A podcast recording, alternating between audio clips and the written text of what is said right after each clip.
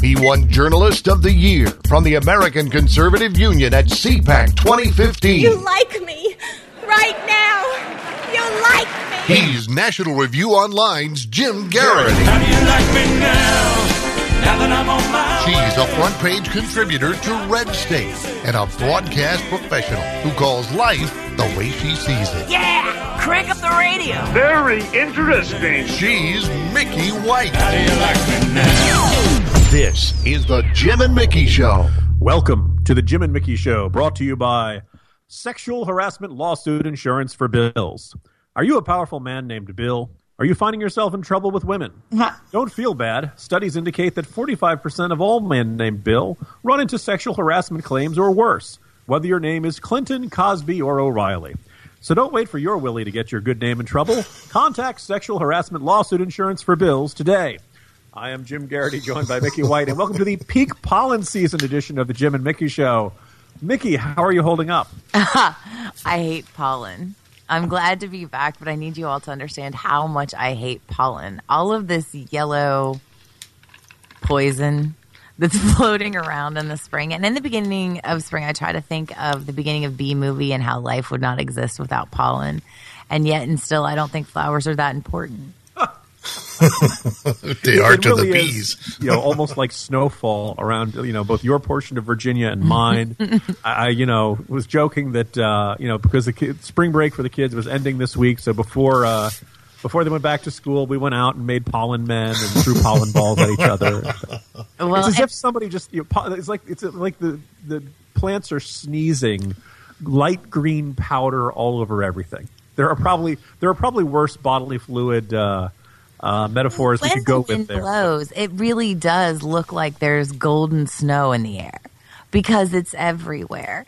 Yesterday, it was a beautiful day. Um, I opened up the windows like an idiot because I'm an idiot, and I opened up the windows thinking uh, not of the consequences, Jim, but of instead the fresh air. And when I came back in the room, like an hour later, there was a yellow line, like a crime scene outline around everything not nailed down. Now, th- this is what pollen does to your house in the middle of Virginia, people. Don't do it. I've got uh, two silver cars and a dark blue car, and the dark blue car is yellow until about July.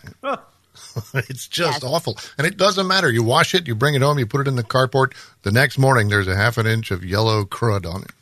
And it's so bizarre when you do wash it because you have that stream of yellow coming off of it. and it, it, it it's like your doesn't car even- is urinating. That's it, yeah, it, it doesn't even make any sense because you couldn't make it that yellow if you tried. It's uh yeah. Now that we've now we've had lots of gross analogies and, and things like that. Although you know, look, it's a fact of life in this part of the country. Hopefully, our listeners are uh, having a less messy spring over there.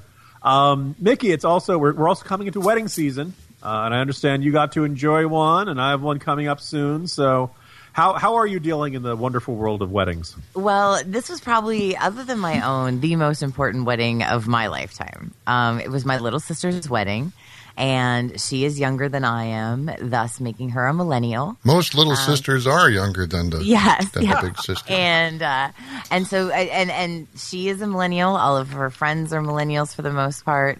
Um, it was a very millennial esque wedding. It was a destination wedding. Um, I know you didn't get married, got participation trophies. Yes, and and so you know, we, we act, you and I actually kind of discussed this a little bit off air, but I think it's something that's worth sharing with our listeners because it is becoming very popular to have these smaller, more intimate destination weddings. It's very trendy, and with wedding season upon us, it's good to be prepared. Now, having just experienced this myself, I'm I'm here to you know help people through it if you need me to, um, because I know not everybody you know enjoys the experience as much as I do, and truth be told, you know not everybody looks forward to weddings. Now, if you put a destination on it, though, I think it makes it a little bit better because, in theory, Jim, since most people don't like stay in the same town in which they grew up in and lived, etc., almost all weddings require you to travel, right? True. I, I used to gripe about this, but somebody pointed out to me that technically every uh, every every wedding is a destination wedding for almost for, for some portion of the guests. If, unless you unless it's everyone you know lives in one town, the odds are good that at some point you're going. You know, somebody's going to have to travel, and it's just a fact of life. And if you're going to have to travel anyway, why not go someplace cool? Yeah. Um, I also would point out, though, I, sorry, I, I don't know about you, Mickey. I had that year, I'm going to guess around 27, 28, where everybody you know gets married in one year. Yes. So I the financial commitments started piling up like planes coming into Newark Airport. You know, you could go see them moving. And so each one of them was kind of like destination wedding. I've decided where you're going on vacation this year. Um, you know, And, you're- and you're- to some degree, I think that's true. I mean, in fact, I've had friends that have gotten married while everyone was on a cruise together. Like you had to be on the cruise in order to be at the wedding. But again, when you do that, you're talking about a much smaller, much more intimate setting. You're not asking 125 or 300 people to come to this event with you. And I think that's the biggest shift because when I got married, which was not that long ago, um, I think I, I was one of the last among our friends and associates, and certainly our family members, to have what would be considered like the big wedding. In the big church wedding, like we did that. We did the big church wedding, we did the reception hall, the whole bit. And since that time, I've definitely seen a shift where people are doing smaller, more intimate weddings, um, sometimes cooler destinations, sometimes just a little more personalized.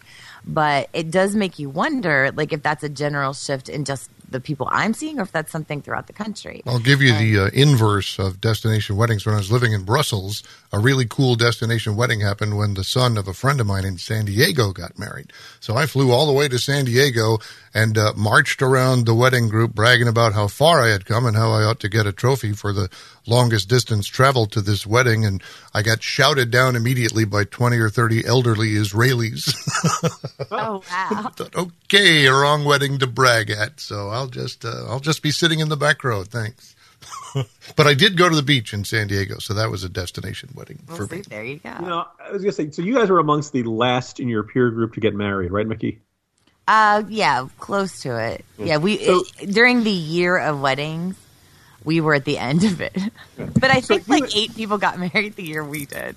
So you had the advantage of seeing everybody else's wedding and, and figuring out what you like, what you don't like, what you definitely want to do, what you don't want to do. Um, Yeah. I was going to say, Mrs. Campaign Spot and I were, were the, among the first. I don't know about you.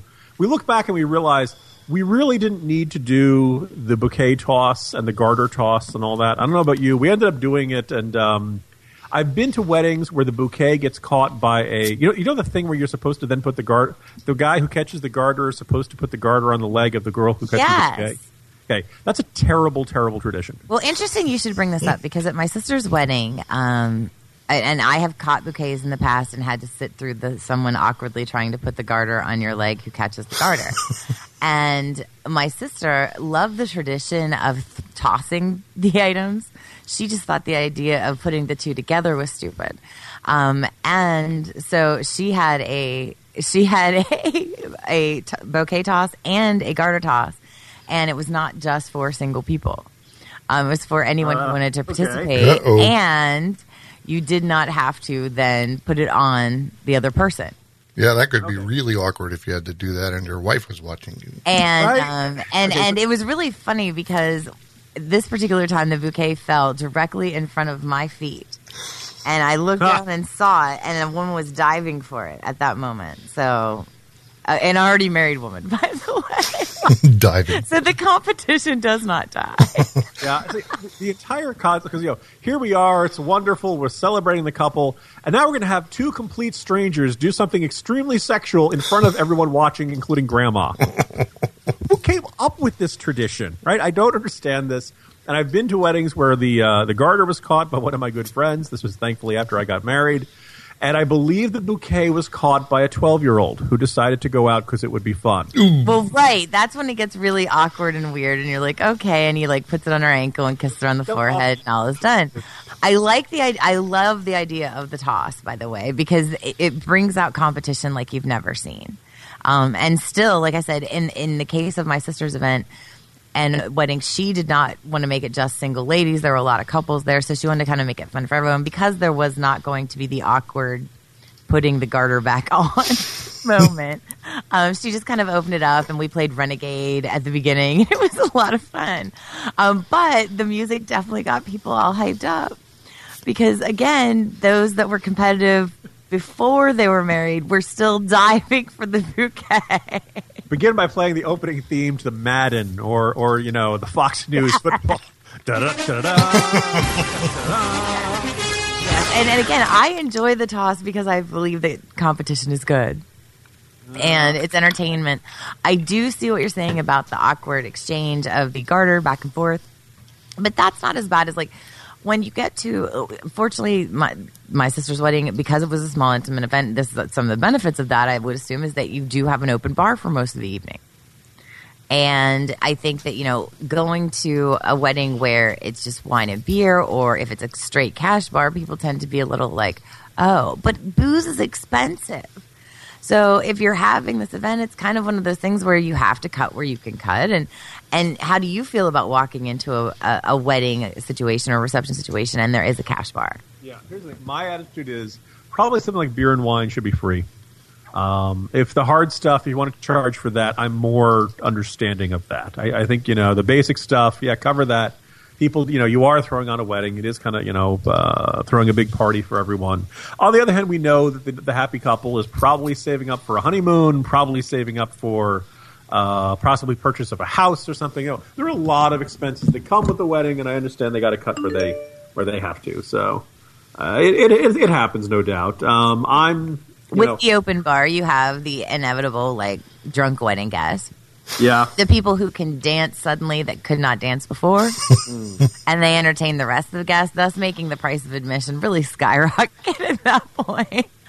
Um, we like, like I said, I like the idea of the smaller, intimate wedding. It did not feel as bougie as my wedding, which I actually appreciated.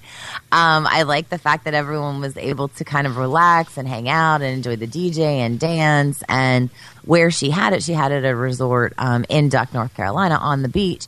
And part of the deal was, in addition to having an outside deck and bar, she also had this huge, like twenty person fire pit and people were sitting around afterwards, you know, and obviously having cocktails, and people actually made s'mores that were provided by the Sanderling, and it was just that whole experience, like that was done very well. Now, I have been to weddings that you know were big church weddings and huge receptions, and you still felt like it was very impersonal. Mm-hmm. And so there was something very personal about that. So I like the shift in that sense. But at the same time, I think that you run the risk of like, you know, your mother's brother's aunt probably isn't going to make it. Yeah, and, there's there's the always the list between you know my, my poor brother and his fiance are going through this now. The people you really have to invite, the, the people you want to invite, the people you have to invite, the people you feel obligated to invite, but you don't particularly care that much if they come or not. And uh, then, of course, you've got the people who you Well, aren't going to invite. Yeah. Isn't it weird because weddings are very much about transitional periods of time and the fact that you're inviting people that were like a big part of your life when you were younger, maybe, a big part of your life maybe in college, big part of your life currently. Um, so these people might, because I know that there were people at my wedding that I was maybe friends with for a total of like six months of my whole life. But they happened to be friends with me right at the moment when I was sending out those wedding invitations. Does that make sense? It does. It does. And I just want everyone to know that, uh, you know, I also talked about uh, the, the types of cliches we're starting to see at weddings now.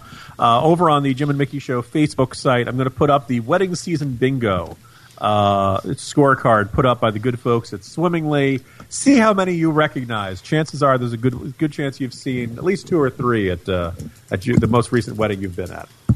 Oh, absolutely. In fact, when when I took a look at this the very first time, Jim, I think I got bingo in three directions. There you go. Exactly. So I, I look forward. your I look forward to hearing what our listeners have to say about it. We're going to talk about some controversial things going on in the news, and I have air quotes up right now. In the next segment, I'm Mickey Wait, White. do we have time to rehearse this, Mickey? Wait, we don't. So we have to do it live. I think we're going to do it live. Uh, Fine, we'll do it live. Did rehearsal ever help this show? I don't think so. We'll be right back. When that sun breaks out, lift up your head and shout, it's gonna be a great day. Kellogg's waits for you, that spirit comes shining through, promising you a great day. When there's no man around, Goodyear should be. Why? Watch this. New Goodyear Double Eagle carries its own spare inside. Lifeguard safety spare. A tire in a tire. Keeps on going. Next time, Give her a second chance.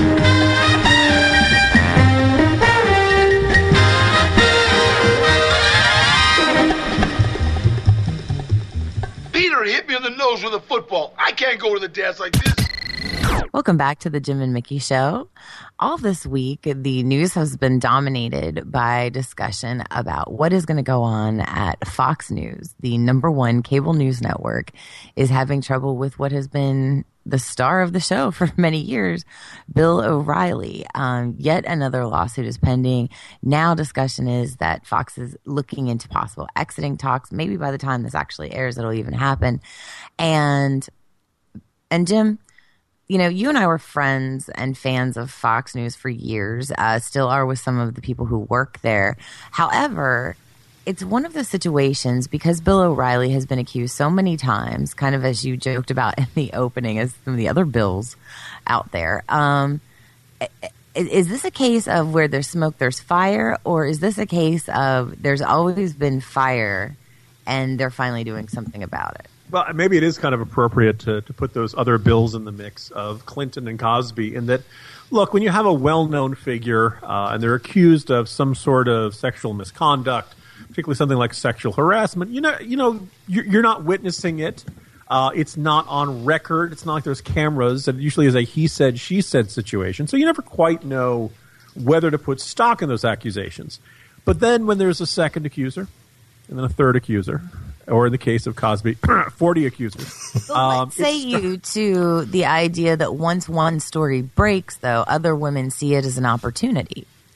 it, look, it's certainly a possibility. Um, usually, there is a certain amount of uh, you know exposure and potential backlash and, and, and criticism that comes with making an accusation to a powerful public figure. So, yeah, are you going to get some people who are uh, out for attention or, or trying to leverage it into a quick uh, financial settlement? Yeah, you, there's always that possibility. You do wonder if every single one of the accusers would be of the, be of the same mindset. And, and the second thing is that when it's, I think, you know, the one that had me uh, uh, unnerved lately was Julie Roginsky of, of Fox News. I think I was on a panel with her a few times. You know, this is somebody who's been at this network for years and years and years. So by coming out and saying, "Yeah, I was sexually harassed a lot uh, over that time period," Is that she's even a hard to imagine? Uh, I'm sorry. Uh, and she's burning a lot of bridges. So I see where, it, it, career-wise, it's not going to benefit any of these women. Um, now, financially, it may benefit them in the settlement side, but that's not the same as career, and that's the difference. Um, but it's not hard to imagine Bill O'Reilly kind of smacking girls on the ass. I, was going to say, um, at some point, you start seeing enough of these little anecdotes and stories and things like this. What, what kind of got me was earlier this week, the New York Times said uh, that he had five suits, uh, five you know, lawsuits settled at a cost of thirteen million dollars to Fox News. You got to be careful talking about settlements, though, because you got financial partners, you got law firms, and they're all recommending things like the risk of losing a suit, regardless of the facts, which does Oh, happen quite a bit, is high enough that we want you to settle so that we can put a cap on the amount of loss that we're going to suffer here. And they force people to settle who really don't want to because they know they're in the right. And that does happen quite a bit. So I don't think Dave, Mickey, I'm hearing everything you're saying. I just want to say I saw that news and I just felt like asking for a raise. Uh, because when you've cost your employer $13 million Right. in settlement of lawsuits, uh, you're kind of at my, I don't know, like, you know, well, that's more money than I'm probably ever going to make in my lifetime, more money than most people will ever make in their lifetimes. And that's just for settling. it's not how much, it's not more money than Bill O'Reilly makes in his lifetime. I promise oh, you that. no. Oh, heck. Yeah. I, I understand every time he writes, uh, killing uh, Jesus, Yep. killing Reagan, killing MSNBC, killing my career with sexual harassment. All of those books have sold really Killing well. advertising revenue. yeah, you know. Yeah, they would just fire people like us. They wouldn't spend $13 million protecting us because we're not making them that much money. O'Reilly I, I is. look at that. The, the other thing is just a question of I don't know about you. You know, yes, are there false accusations? Sure. Are there times where there's oh you look nice today and somebody takes it the wrong way? Sure, Yes. I'm, I'm positive of that. Um, you've heard some cynical voices say the easiest way to avoid a sexual harassment lawsuit is to be handsome and charming. Um, yes. I, you know, I, look, you know, I, I'm sure All I want to know, all I want to know is how I can be sexually harassed by him and quickly the money dries up. that would solve a lot of problems, wouldn't it? I- I'm just saying, like, I just want my cut. That's all. I want to be around one of these guys that does something really stupid, and there's an opportunity for me to make millions off of it, and then never be heard from again. You could throw yourself against the armrest on a United Airlines plane. Oh wait, that's but last week's news. Uh, you know, uh, we are we are here. Here is my problem with all of it. We are a lawsuit happy nation, but we also live in a society where the only way to truly affect these people is through the pocketbook. Because there's nothing that anyone, the, any one of these individual women could have done, obviously, to quote bring down Bill O'Reilly and and the massive money train that he has been for himself, his empire uh, that he's built from the Factor through Fox News, um, through his books, through everything that he does. Um, the man is, you know, he, he is certainly, if not the most successful financially, one of the most successful financially in the business. And so Finish your point, but I'll have a I'll have a bone to pick there. But go ahead. well, no, but what what I'm saying is that with all of this money, with all of this that comes in and whatnot, like again, the idea that he is worth so much to these people that they're going to pay 13 million dollars to five women in separate cases, and you know, and then of course whatever is forthcoming, and we also. You know, I don't know all of the details involving the because please keep in mind this is after Gretchen Carlson has already taken forty million, I think it was, from Fox News for the Roger Ailes situation. So this is a lot of money coming out of this network simply because the women there are feeling mistreated. And it's by their stars, by their, you know, by their owners, by the managers, et cetera. And there's something to be said for the fact that, you know, Fox News is one of the top stations. They have a lot of female viewers. I wonder how they're going to respond. Yeah, my uh, my sus- my suspicion is that your your reactions to these sorts of things are generally dependent upon what you've experienced in your own life. Meaning that if you've dealt with someone who's either been hypersensitive or uh, eager to uh, to file a lawsuit or, or, or tends to react to stuff like that, then you probably think, ah, you know, it's probably nothing. These women are just out for money. If you've probably ever dealt with a boss who's either abused their power or treated people badly or had a wandering hands or something like that, then you probably think, oh, okay, yeah, he probably did it. You know, pow- there's a perception that power is an aphrodisiac. Um, either that or simply power feeds the egos of narcissists and makes them more inclined to believe that they can behave any way they like. Um, I, I just kind of, you also said, you know, that, that O'Reilly has been a, a money train for, for Fox News. Let me observe something, Nikki, that when, when O'Reilly's out, you don't see a sudden drop in the ratings for Fox News. Um, to, you know, various friends and I who have, uh, uh, you know, been in the cable news business and watched this sort of thing and kind of said, look, Fox News has a lot of people who like to watch in prime time. So they start watching at 8. And then by 9 o'clock, some of them go to bed. And then by 10 o'clock, some of them go to bed. And then by 11, a lot of them have gone to bed. and you can rearrange Sean Hannity, Greta, uh, uh, uh, uh, who am I forgetting? Tucker's there now. Tucker, Megyn Kelly. You can switch all of them around, and you will always have the highest ratings at 8 o'clock, and then the next highest ratings at 9 o'clock, and then the next highest ratings at 10 o'clock. Oh yeah. By and I, large- I, I don't think that that's necessarily false. I just think that he's done a really good job over a considerable amount of time. Because please keep in mind, I don't like him. Um, I've never been a fan of him. He will always be the Inside Edition guy to me, like always. Um, it, he will. Ne- I I can't look at him like. I can't look at anything the man says and take it seriously. I just can't. Um, so I, again, his, you know, the the draw to him is beyond me. I don't get it. Never did. Um, do I think that he's guilty of some of this? Probably. Um, he comes across as a bit of a creeper. Um, but you know, I've never met him. I can't say for certain. It could just be his personality and the way he comes through as the inside edition guy um, to me. And again, I, I, I think part of it has to do with an age and a vibe. But I think with you have this many women speaking out that in a way that is not going to necessarily, again, help them professionally. I think that it's worth looking into, and I'm glad that something's being done, even if they don't end up getting rid of him, which they may have by this point. The fact that there has been a little bit of public shaming even associated with it, I think it's not necessarily a bad thing. And I've had crappy bosses. Okay, I, I was going to say, look, w- t- there was a headline that said one of the things that's hold, that's troubling Bill O'Reilly in this public fight about whether he's been behaving badly for a long time is that he doesn't have a lot of friends inside the network. And I don't think you see him having a lot of friends outside the network either. Um, I think there's something to be said about the way Bill O'Reilly treats people, even outside from the realm of, of sexual harassment. I think, you know, we, we've had Mary Catherine Ham on our program before. I think it's safe to say she's a friend of the program. I, I think if you don't think highly of Mary Catherine Ham, there's something deeply wrong with you. And I seem to recall something, he, he just berated her right after she came back from maternity leave one time saying that she wanted her kid to be smoking marijuana or something. And it just was like the most uh, obnoxious, off base, out of the blue. You just wanted to smack him. And uh, you know that's not like you could say, oh, it's a it's a completely different O'Reilly than we're used to getting all night. Bill O'Reilly has the persona of the drunk guy at the end of the bar who half remembers a bunch of stuff and is totally convinced he's right. And I- you know that is a personality that I you know I, I have always kind of one I've been, I've been baffled that it is the most powerful name in uh, in cable news prime time because he doesn't strike me as the kind of person you'd want to invite into your home for the for one solid hour. There are other hosts who are you know different, well, nice, doesn't and wonderful. you on some level that so many people do?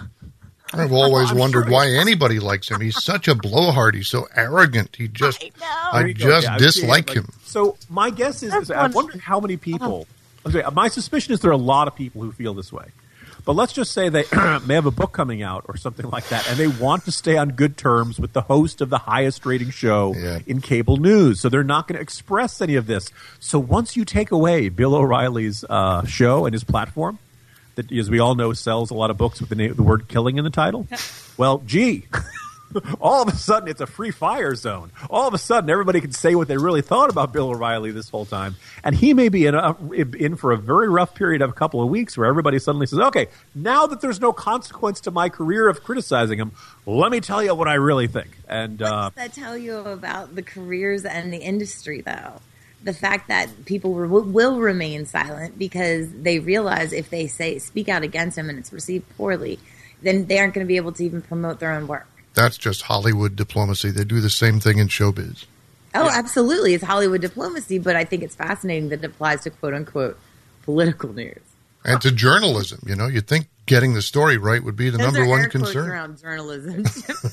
Mickey, are you suggesting that I'd speak well of people just because I have a book that's going to come out someday and I want them to be on their program? I'm saying, what? You're not alone. Yes. Um, so you know, and again, I think that it, it gives us a lot of food for thought, a lot of things for us to decide as both viewers and consumers of news, and how we get our news, and and kind of think about where we get it as well. Yeah. So just remember, everybody, be nice to your coworkers. Try not to say anything that could offend them. Uh, and even if you think someone's looking good, don't call them pretty woman unless they're Julia Roberts. We'll have more on her right after this. Everyone asks. Corinthian leather? Of course, why not the best? It's the same with our new Chrysler New Yorker. It gives you everything. Powerful V6, anti-lock brakes, front-wheel drive, rich leather, 770 protection plan.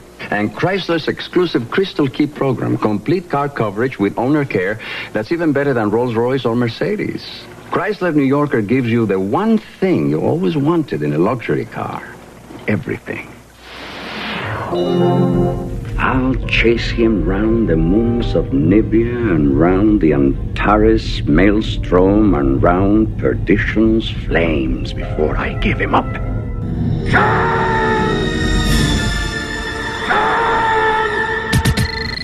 Welcome back to the Jim and Mickey Show. I am Jim Geraghty, joined by Mickey White.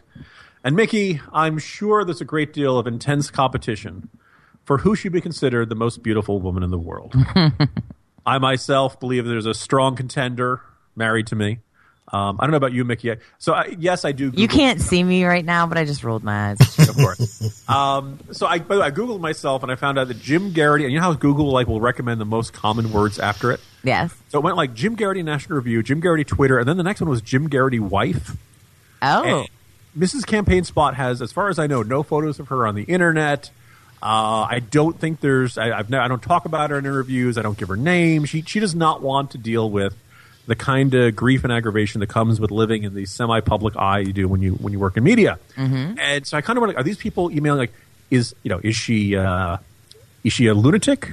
Uh, is she long suffering? You know, what kind of crazy woman would marry that man? or is she hot? Uh, was people were wondering. And the answer is yes, very much so. But um, Mickey, if I had to say to you, who is the most beautiful woman in the world? Uh, putting aside yourself, obviously a strong contender. Um, who would you put in there? Because my suspicion is you'd have a different answer than say People Magazine. Uh, the first person I immediately think of, of course, is J Lo. I think that Jennifer Lopez is stunning. I don't think that there's any place that that's up for argument. But if I then had to like think a little deeper, think a little harder, there are some gorgeous models out right now. I think that Kendall Jenner is stunning. I think that Gigi Hadid is beautiful. And she can stop riots with a Pepsi can. Stop. Um, so I, I think that there are a lot of beautiful people out there. I found it fascinating that People Magazine decided to put Julia Roberts on the cover for the record fifth time. And it's not that Julia Roberts isn't stunning. One, they've already awarded her this previously. I feel like this is holding on to some type of nostalgia thing because we have seen this um, in in previous years where they've gone back to previous winners and things like that. And for me, I always felt like it should represent something or a rebirth or you know a new fresh face. And in this case, I'm, uh, my first thought was, does Julia Roberts have a new project coming out? I don't know about. Well, okay, because here's you know, here's my first question, Mickey. Does does people People Magazine is primarily purchased by women or by men? I'm guessing mostly by women, right? Yeah, your consumers are going to be probably 60 40 women. Okay. Am I uh, crazy for having a suspicion that the feminine idea of beautiful and the masculine i- of a, the feminine idea of a beautiful woman and the masculine idea of a beautiful woman probably differ considerably? Please see also Maxim's Woman of the Year and Well, Sports yeah, right? Illustrated bikini or swimsuit edition for clarification. I was going to say, looking over this, I'm sitting there thinking. Uh, okay, for example, I'm, I'm looking back over past winners. Catherine Zeta-Jones, no dispute. Let's see, that was 2001. Uh, I would, you know, Nicole Kidman, hmm, okay. Um, Angelina Jolie, sure, I'd put her on there. Drew Barrymore, okay. Drew, most of them are pretty darn attractive. You know, pretty darn objectively attractive. Beyonce, um, Sandra Bullock. I'd say most of them are perfectly attractive women, but not the ones that most women, would, most men would say, "Wow, yes, I will, you know, I will knock over other people to talk to her at a party because she's unbelievable." Um, that's you know, that's more of a Kate Upton category. Well, but that's just it. There are models out there. There are people that are beautiful out there that are acting and doing things that are not Julia Roberts, who has already won previously. And again, part of the description um, given by People Magazine was that they, you know, they embraced the fact that she was aging naturally and. You know, basically a nod to the fact that she clearly hadn't had enough work done that anyone would notice, if any at all, and that she looked really good for her age of 49, which they made a point of again pointing out. This to me speaks more to the volume of who is still buying People magazine because it's not people in their 20s and mm. 30s because they get their information online. So their target audience is not about men or women, it's about the age difference and I think now you're looking at people who instead of thinking that 49 is old is 49 is, you know, a yeah, it's not that old. Yeah, Yeah. No, I, I think you're you're very much correct there. I, I, I again, and maybe it's we, we shouldn't be surprised, but you know, the, the, you know, assessments of beauty are always going to be subjective, and the sneaking suspicion would be that. Um, like there are certain stars in Hollywood. My feeling is is that women like, uh, but that men don't actually think are um, off the charts beautiful. And I think you know Julia Roberts is head of that category. Uh, maybe Sandra Bullock. I think the other ones are. How could you not think Sandra Bullock is hot? What is wrong with you? I love her. Attractive, Um, Come on, Jim, you can do it. I don't think he can. He's got nothing. Sandra Bullock is awesome. All right, you ready for this? Okay, like Speed era uh, Sandra Bullock, really, really cute. Yes, really attractive. Um, I guess the other thing is some of these stars. But is she not cute? She's adorable. Jim, I'm I just I'm 56. She's going to be attractive when she's 80 to me. Thank All you, Dave. Thank you. This is where everybody's going to say, "Ah, how dare you judge the appearance of other?" But you know, of course, never mind the fact like this is the like people sets this up as specific. It's not like the most extraordinary people. It's not the most uh, what's it? Uh, Barbara Walters the most fascinating people of the year or something like that. No, no, this is the most beautiful. So I mean, inevitably there's going to be somebody. How dare you judge them by their appearance? Even though it's quite literally right there in the, the title. yes, that is the entire point of the competition.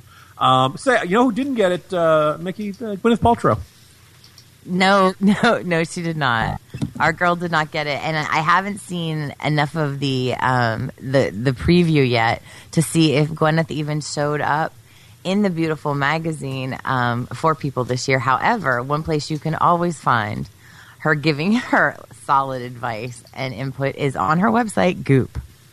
That's So- dot com, people. For those of you who haven't checked it out yet, this is where Gwyneth Paltrow shares all of her ideas on culture and living and life.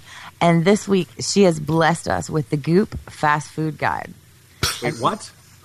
See, Goop Fast Food Guide. So, according to them, summer's almost here. Your family trip could be around the the corner.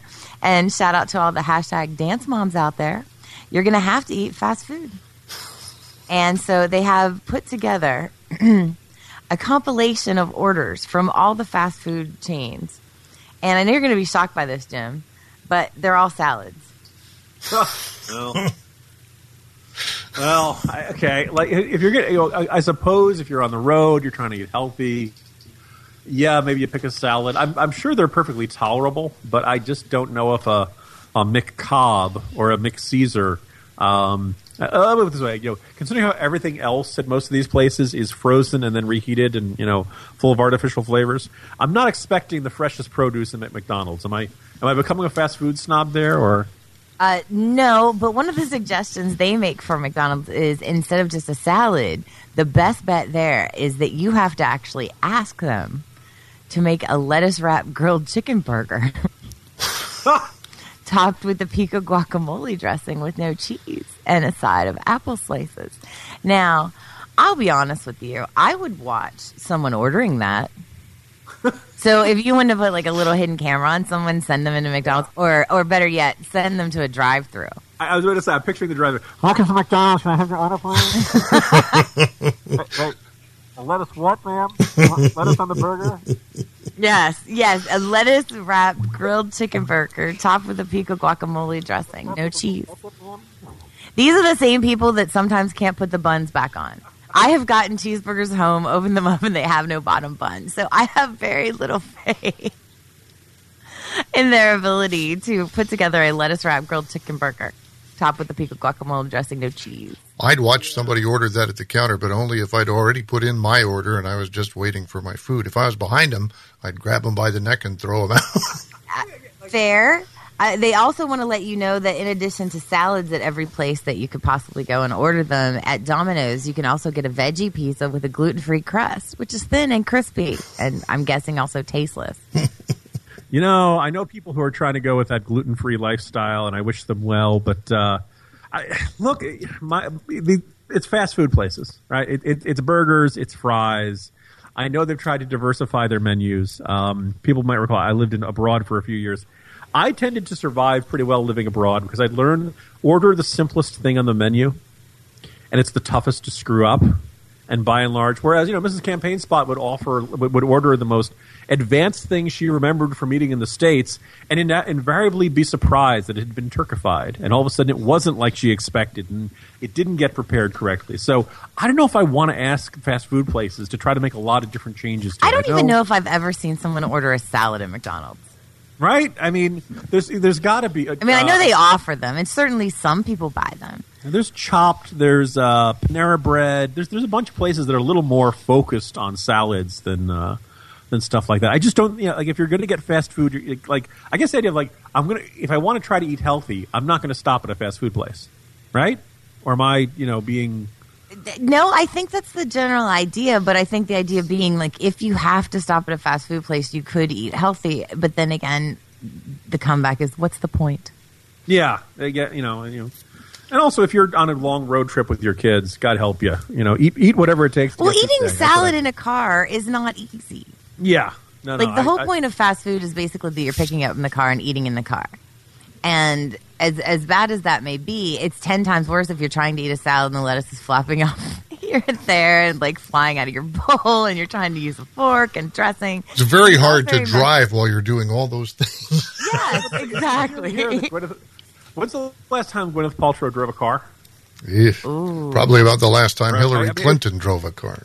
Yeah, I mean, if, if you're Gwyneth Paltrow, like like the, the joke about Goop is how it's the sort of thing that only the most ludicrously out of touch, wealthy, empowered, uh, entitled celebrity could could possibly think were good lifestyle choices. I think she's describing something that is entirely theoretical to her. Or Right. she could advertise it as a salad you can eat in the back of a limo. There you go. Just like everyone else. Limo salad. Yeah. That's right. Make a salad. I eat everything in smoothies form anyway, so this is entirely theoretical to me. I, I think the best way to make a salad go better um, in, a, in a more drivable form, I guess, might be in a wrap form, but that's not really something that's available. And again, knowing what we know about McDonald's, it makes me very, and, and pretty much all fast food places, once you're ordering from your car, the likelihood of your order being correct the first time is about slim to none. You start adding in all of these special requests, including, in fact, no bun, but a lettuce wrap. And I and I feel like you're going to be sadly disappointed. And you know, what I need to hear, not from Gwyneth Paltrow, but people with real life, ex- you know, experience. What food is easiest to eat while driving and least messy? Maybe that could be our Trivial Tuesday question for next week.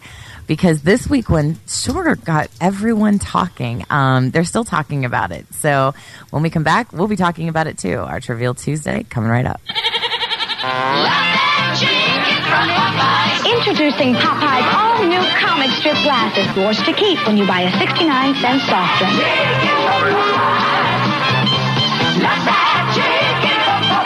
Grabbing a quick burger?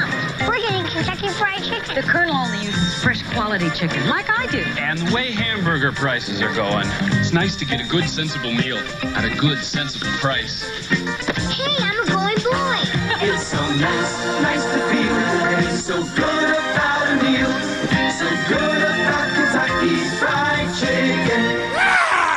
Welcome back to the Jim and Mickey Show. This week we asked a question on Trivial Tuesday that ended up being such a big hit that Jim and I decided we were going to actually break this out into a segment. And what I asked all of our listeners on social media was, what really bad movie do you actually love? Now, Jim, this this caused a just a avalanche of answers, and some of them were fantastic, reminding me of the really bad, really really good movies.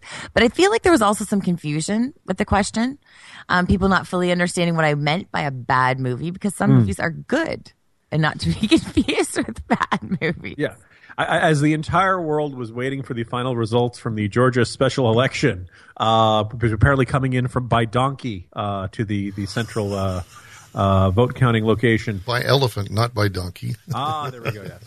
Um, that uh, I'm looking at this 261 replies as of this moment, uh, and probably more. And pe- uh, it is Wednesday afternoon as we are taping this. People are still debating them. Now, I, I say I think if you're going to make a nomination, you shouldn't pick a movie that was, yeah, you know, pretty good or, or not that great. No, I want a bad movie, but that you yourself see genius in or see something wonderful in uh, that everybody else seemed to miss. So um, a lot kind of in the, you know, for Last Action Hero, uh, nominated by Amy Waltzing Matilda. Uh, a couple people mentioned that one, which I think stands out as a everyone one of the great flops of Schwarzenegger's career, but really something kind of funny and odd going on, making fun of the action hero genre uh, while also giving plenty of thrills and over the top violence and things like that. We saw um, some nods to Bruce Willis movies as well. Um, Hudson Hawk came up a couple of times, which I think is funny because it was one of those movies that growing up I loved, but everyone else hated. Uh, my my little sister, we mentioned her earlier in the show. She's also a big Hudson Hawk fan, and I saw that come in. I saw um, the Last Boy Scout from Bruce Willis come in as well. It was interesting to see kind of patterns of behavior. Last. Boy Scout, arguably the most like quintessential. You know, it it is so 1990. It almost raises to the level of uh, uh, the the Keanu Reeves uh, Gary Busey surfer movie. Um, Oh, yeah. Point Break, There we go. You know, very much iconic of an era. Uh, I would know, by the way, Hudson Hawk. The reason the reason everyone hated it was because it came out right after Die Hard, and every, it was kind of pitched as another action movie, and it's totally not an action movie. It's this like wild, dark comedy that has happens to have a few action sequences. But someone even like, meant yes, someone even mentioned striking. stuff, right? Well, you know, yeah. the musical numbers in Hudson Hawk are what made it because that's how they were able to time themselves when they're on their heist. So, so people are like, why is he singing? Wait, what? I you know, when is he going to say yippee ki yay? if, if you go in recognizing it's Die Hard the musical, you, you'll probably get a lot more out of it. And of again, Andie MacDowell is in that who I do not like, but for some reason, men of a certain age really find her attractive. I do. Uh, there you go. Um, but another Bruce Willis movie that made the list and I thought was fascinating was Striking Distance, which was set in Pittsburgh and around the, the water authority, if you will. And I thought that was a great one. The exciting life of river cops. Um, yes. and I remember a very young Sarah Jessica Parker playing his partner, probably one of the most epic miscasting uh, decisions of all time. But I seem to remember her doing some interview when it came out. And she she couldn't even pretend. It's like, yeah, we're we're clearly doing a, a classic film here. It, Mhm. it clearly, yeah. even she couldn't take it uh, all that seriously. And yeah, let's face it. I don't know if you're if you're some terrible river thief or something, and all of a sudden Officer Sarah Jessica Parker comes to get you. I don't know. I I, I just don't see see you you know uh, uh, quaking in your boots.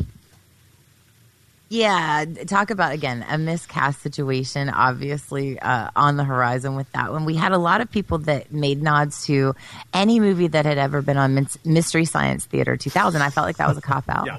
Well, yeah. I mean, if, if you name one, that's fine. I think that's a good indicator it's a bad movie. Yes, Um, Sharknado got a couple nods um, for the Sci-Fi Channel, so I want to give props to them for that as well. I threw um, my hat behind Galaxy Quest. Ah, I I think that's a good one because people wouldn't necessarily say it's a bad movie. I think what's interesting, it, it's supposedly a parody of Star Trek that kind of turns out to be prob- arguably better than like at least half the Star Trek movies. I love that movie. The joy I of love Galaxy Quest was the way they avoided reference to any words that might have Star Trek copyright. I, I think the idea of it was, you know, the show within the show was a big sell point for me on Galaxy Quest. The idea that they brought had to ultimately bring the fans and you know a very young Justin Long came in to help guide them through this insane path that had been set up, and because they had watched the show so many times, they knew how things were set up. And and the scene where the little monsters, the cute little monsters, come down, and and the one's injured and weak, and they're all watching, and then they jump on it, and start eating it.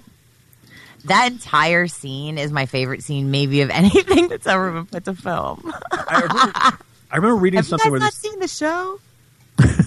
the uh, the Star Trek fans heard about it and knew that Tim Allen is basically playing young William Shatner, not not not young James T. Kirk, but young William Shatner, uh, ego and all, and that Alan Rickman was basically playing the.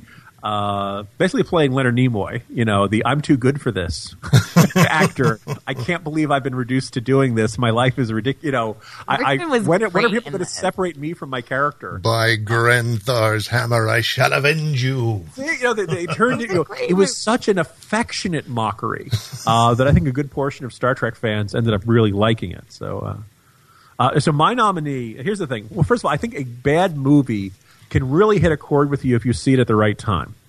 Uh, Mickey, my nomination was Monkey Bone, a little-known 2001 movie featuring um, uh, Brendan Fraser and Rose McGowan. And I know almost nobody went to see this because I went to see this in the theater shortly after getting laid off in 2001, and I was the only person in the theater. Oh, okay. It worked as a metaphor, shall we say? That's Uh, I also had been laid off. It was a dot com. I had been working as a as the closest I've come to being a professional cartoonist. They were running my cartoons and not paying me, but you know, still still hiring me to do other work. And uh, Monkey Bone is about a cartoonist who uh, doesn't die. He goes into a coma, and while he's in the coma, he's in this strange dreamland in which creators uh, live and, and kind of are entrapped by their creation. So he has this wacky monkey character called Monkey Bone, which is a fairly uh, transparent uh, uh, pun and kind of meant to be the, the metaphor for his id.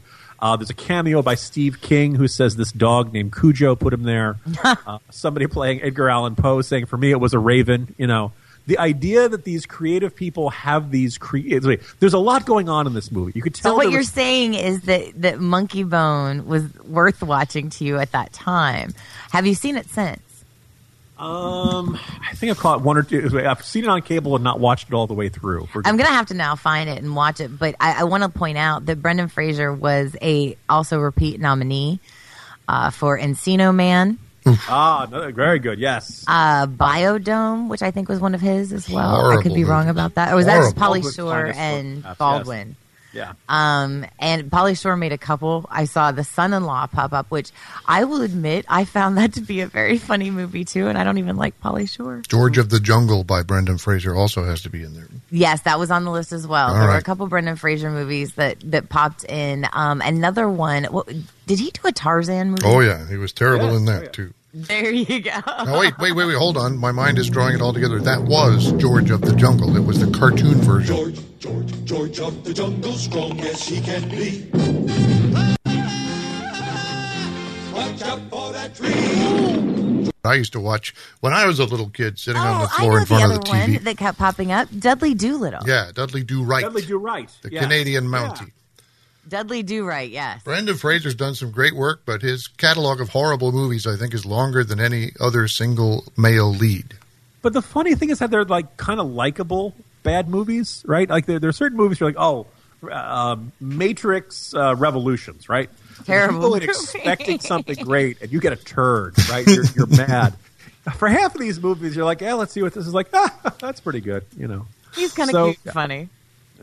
Uh, you know, so look, hopefully there, there's another movie coming out. We're almost done with the show, but there's one other development in the realm of pop culture we have to talk about.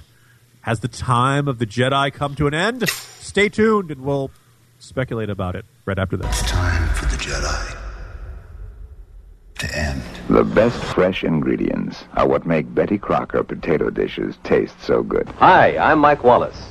Get Golden Fluffo. You can feel uneasy about your bathroom. Granada. Mercedes. Granada. Mercedes. The new Ford Granada ESS. See how close you can come to the look of a $20,000 Mercedes at the price of a Granada. Fight right. Quite right. That is right, making things look like right. Pipewright. They're slugging it out in the middle of the ring. A right to the jaw. My block is knocked off. I've got a new SSP. So Survive! Okay, let them go. Some of the great SSP racers for 72. When you pull that T-stick, those SSP racers howl with power. Welcome back to the Jim and Mickey Show. I am Jim Geraghty, joined by Mickey White. And Mickey, it was just a few years ago that J.J. Abrams and a cast of new actors took the legacy of Star Wars, put together a film called The Force Awakens. There has been an awakening. Have you felt it? And audiences were thrilled. And then Disney said, You think that's good? Wait for our next film, an anthology, Rogue One. And audiences said, Yeah, that's pretty good too. Kind of sad at the end.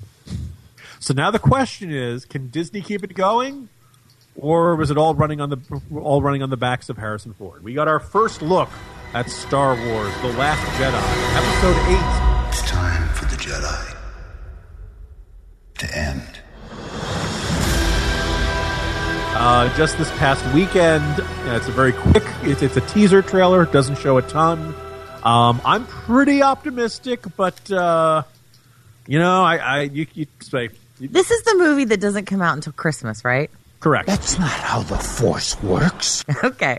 Just clarifying for our audience so they're not expecting Star Wars to be coming out this weekend. Have you seen the Wonder on. Woman trailer? They've been teasing Wonder Woman for like a year and a half.